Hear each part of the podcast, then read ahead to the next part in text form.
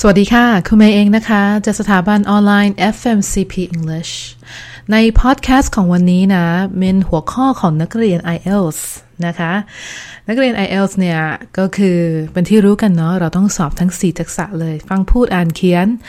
และไม่ใช่แค่ตัวเลือกธรรมดาด้วยนะ แต่ว่าเราจะต้องเขียนได้สะกดถูก แถมเขียนจำนวนคำที่เขาต้องการอีกด้วย นะคะะมันเป็นคอร์สที่ค่อนข้างแบบมหึมามาก เหมือนในตัวของ IELTS at Home เนี่ย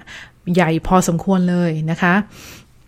ดังนั้นเนี่ยถ้าใครอยากที่จะทำคะแนนในส่วนนี้และต้องใช้คะแนนเนี่ยคุณแนะนำให้เผื่อเวลาในการติวสักประมาณอย่างน้อย 3 เดือน เพราะว่าทักษะเนี่ยมันต้องสะสมเยอะมากในส่วนนี้ แล้วถ้าจะมาติวแบบโทอีก แล้วใช้คะแนนอีก2-3อาทิตย์เนี่ยบอกเลยว่าไม่ทันแน่นอน นะอันนั้นก็คือเป็นเรื่องของพอดแคสต์อื่นนะคะะวันนี้มาพูดถึงการเพิ่มคะแนนนะวิธีเพิ่มคะแนน IELTS listening ด้วย 8 วิธีนะคะมี 8 วิธีที่จะสามารถช่วยให้นักเรียนสามารถเพิ่มแบนในครั้งต่อไปได้นะคะแบน 9.0 เนี่ยเป็นไปได้นะเพราะตอนที่ครูไปสอบนะคะ ครูก็สามารถทำ9.0 เต็ม 9.0 ได้เช่นกัน นะจริง ๆ แล้วเนี่ย เทคนิคเนี่ย เมย์ก็ไม่ได้แบบติวมากมายก่อนที่เมย์จะลองเข้าสอบนะคะ จะเป็นทักษะส่วนใหญ่เลย มีถึงสร้างคอร์ส IELTS at home เนี่ย มาเพื่อเน้นทักษะนะ เพราะว่าเมย์เชื่อว่ามันเหมือนกับโทอีกอะถ้านักเรียนมีทักษะ 80%เขาไม่ว่าจะเป็นข้อสอบ IELTS TOEFL TOEIC นักเรียนก็ทำได้ คือเทคนิคเนี่ยมันเหมือนกับผักชีโรยหน้าทำให้มันดูสวยงามเท่านั้นแหละ นะคะ แต่ถ้านักเรียนไม่มีพื้นฐานนักเรียนมาจะใช้เทคนิคอย่างเดียวเนี่ย บอกเลยว่าใช้ผิดแน่นอนนะคะ เพราะคนที่ใช้ได้ถูกต้องเนี่ยเขาก็ต้องมีพื้นฐานในระดับหนึ่ง ไม่จำเป็นจะต้องเก่งแบบ โอ้โห ฟุตฟิตโฟร์ไฟคนต่างชาติเลย แบบสไตล์ native speaker ไม่ใช่นะคะ แต่ต้องมีพื้นฐานในระดับหนึ่งถึงจะสามารถใช้เทคนิคได้ถูกต้อง มาดู 8 วิธีนะที่จะช่วยให้นักเรียนเนี่ยสามารถเพิ่มแบน IELTS listening แล้วก็ช่วยลากคะแนน overall เนี่ยให้มันสูงเท่าที่นักเรียนต้องการ ประการแรกเลยนะคะ ก็คือสิ่งที่เมย์พูดถึงตะกี้นี้ก็คือวิธีการพัฒนาทักษะการฟังอย่างแท้จริง คือนักเรียนจะต้องใช้เวลาในการฝึกทุกวันนะคะ ในส่วนของคอร์ส IELTS at home เนี่ยมี ตารางการติวชื่อว่า Daily Top Star ซึ่งเมย์จะเขียนบอกเลยว่าในแต่ละวันเนี่ย คุณต้องฝึกทักษะอะไรและฝึกยังไงและฝึกเท่าไหร่ มันต้องมีแบบแผนในการติวในแต่ละวัน ไม่ใช่ว่าตื่นขึ้นมาแล้วแบบเฮ้ย นี่เราจะต้องติวอะไรเนี่ย ถ้าจะต้องตัดสินใจทุกวันว่าตื่นขึ้นมาจะต้องติวอะไรนะคะ เราก็จะเริ่มขี้เกียจแล้วใช่ไหมแล้วก็มันมันก็กลายเป็นงานแล้วว่าทั้งๆที่เรายังไม่เริ่มติวเลย นะดังนั้นเนี่ยพอครูก็เลยทำเป็นจัดตารางให้ แล้วพอทำเป็นอย่างนี้ นักเรียนของครูก็บอกว่าเนี่ยโอเค ติวได้ง่ายขึ้นนะคะแล้วก็ทำให้ช่วยให้ตัวเองมีวินัยมากขึ้น แล้วการติวทุกวันเนี่ยก็จะส่งผลกับทักษะที่พัฒนาได้เร็วขึ้น แล้วจะเห็นความแตกต่างที่ชัดเจนเลย ตอนที่ไปสอบ IELTS ในครั้งต่อไปนะคะ ถ้าอยากที่จะ ติว listening อย่างเป็นกิจลักษณะนะครูก็มีคอร์ส listening at home ที่เน้นการติวการฟังโดยเฉพาะเลยนะเริ่มตั้งแต่ฟังแบบง่ายสุดๆ นิทานจนกระทั่งฟังแบบโอ้โหสุนทรพจน์ของโอบามาแถมทดสอบความเข้าใจอีกด้วยนะ ดังนั้นถ้าทักษะการฟังพื้นฐานยังไม่มีเนี่ย ตัวนี้จะช่วยได้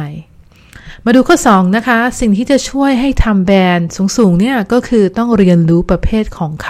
ำในที่นี้คือก่อนที่จะเริ่มฟังเนี่ยนักเรียนก็จะต้องอ่านตัวโจทย์ก่อนใช่ไหมคะ โดยเฉพาะตัวที่มันมี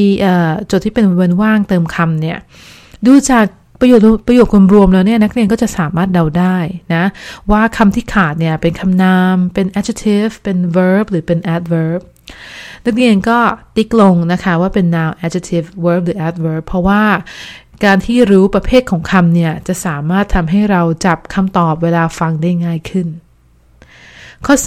3 พูดถึงทำความเข้าใจกับสถานการณ์ของคนพูด หมายความว่าก่อนที่เราจะฟังเนี่ยนะคะ ลองนึกตัวเองว่าอยู่ในสถานการณ์ เหมือนกับสถานการณ์เดียวกับได้ยินสองคนนั้นก็พูดกันเนี่ย ในข้อมูลตรงนี้มันจะไม่อยู่ในโจทย์ แต่มันจะอยู่ในเทป เขาจะพูดในเชิงว่า uh, now you will hear a dialogue between นั่นก็คือตอนนี้คุณจะได้ยินบทสนทนาระหว่าง จุดๆหรือ you will hear a lecture on คุณจะได้ยิน lecture เกี่ยวกับนะคะทำให้ตัวเองนึกภาพเลยว่าตัวเองอยู่ในสถานการณ์ในห้องนั้น สถานการณ์นั้นคืออะไร อาจจะเป็นในซูเปอร์มาร์เก็ตในคลาส ในสนามบินในอะไรแบบเนี้ยสสาเหตุที่สำคัญที่เมย์อยากให้คุณฝึกแบบนี้ก็เพราะว่าถ้าพอตัวพอพอจับตัวเองในสถานการณ์นั้นแล้วเนี่ย แล้วบังเอิญไปจับคำตอบไม่ได้ จับไม่ทันเนี่ยเราก็ยังพอรู้ว่าคำตอบน่าจะเป็นแนวไหนนะ เพราะมาจากสถานการณ์นี้ ดังนั้นเนี่ยเเพิ่มโอกาสนะคะในการที่จะเดาคำตอบได้ง่ายขึ้นนะบอกเลยนะคะว่าเวลาไปสอบเนี่ยนักเรียนส่วนใหญ่เนี่ยจะฟังไม่ได้ร้อยเปอร์เซ็นต์นะจะมีบางข้อที่ฟังไม่ทันหรือไม่ก็ไม่รู้เลยว่าเขาพูดว่าอะไรคำศัพท์นี้ไม่คุ้นเคย ถ้าอย่างนั้นเนี่ยนะคะ นักเรียนก็ตอบเต็มความสามารถแล้วก็ไปข้อต่อไป อย่ามาโทษตัวเองว่าโอ้ยเนี่ยน่าจะไปฝึกฟังมาทำแบบนี้ฟังทำข้อนี้ไม่ได้แล้วจะสอบตกแน่ๆเลย คือคะแนนที่นักเรียนต้องการเนี่ยเมย์รู้ว่าทุกคนไม่ได้ต้องการ 9.0นะส่วนใหญ่ก็ประมาณ 5.5 6.0 6.5 7.0 แล้วคะแนนในส่วนนี้เนี่ยผิดได้เยอะค่ะ ดังนั้นอย่าให้มาข้อสองข้อทำให้เราเสียแบบความมั่นใจ แล้วก็ทำข้ออื่นให้มันเละไปเลย มันเหมือนกับว่าเราขับรถใช่ไหมแล้วบังเอิญยางยางข้างหนึ่งข้างข้างหน้าซ้ายมือมันฉีกขาดนะคะ ไม่ใช่ว่าอะพอยางเส้นหนึ่งเนี่ยเสีย เราก็ไปดึงมีดมา แล้วก็ไปเจาะยางที่เหลือให้มันเสียเหมือนกันทำไมนะ ทั้งเหนื่อยแล้วก็เสียเวลาแถมเสียยางอีกต่างหาก ใช่ไหมคะ การที่ยางอันนึงเสียไปอย่างเช่น ข้อหนึ่งทำไม่ได้ ข้อสองข้อทำไม่ได้ก็เจอข้อตอบทำข้อต่อไปให้เต็มที่ทำให้เหมือนกับว่าสิ่งที่ทำไม่ได้แต่มันไม่มีผลกระทบอะไรกับเรา เพราะจริง ๆ แล้วมันไม่มีผลกระทบอะไรจริง ๆ นะคะอะต่อมานะมาดูข้อ 4 ก็คือฟังและตอบในเวลาเดียวกัน อันนี้นักเรียนจะได้ยินบทพูดแค่ครั้งเดียว มันไม่ใช่เวลาที่นักเรียนจะมาฟังทั้งหมดแล้วค่อยตอบ เพราะบอกเลยค่ะ ลืมแน่นอน เวลาสอบ listening เนี่ยนักเรียนจะฟังบทพูดหลายบทพูดมาก แล้วนักเรียนจะ mix ข้อมูลนะคะทำให้ตอบผิด นักเรียนจึงต้องฟังไปและตอบไปในเวลาเดียวกัน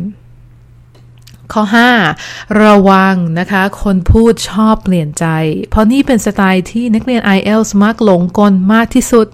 และเป็นวิธีเดียวที่ IELTS ชอบเอามาหลอกนะคะ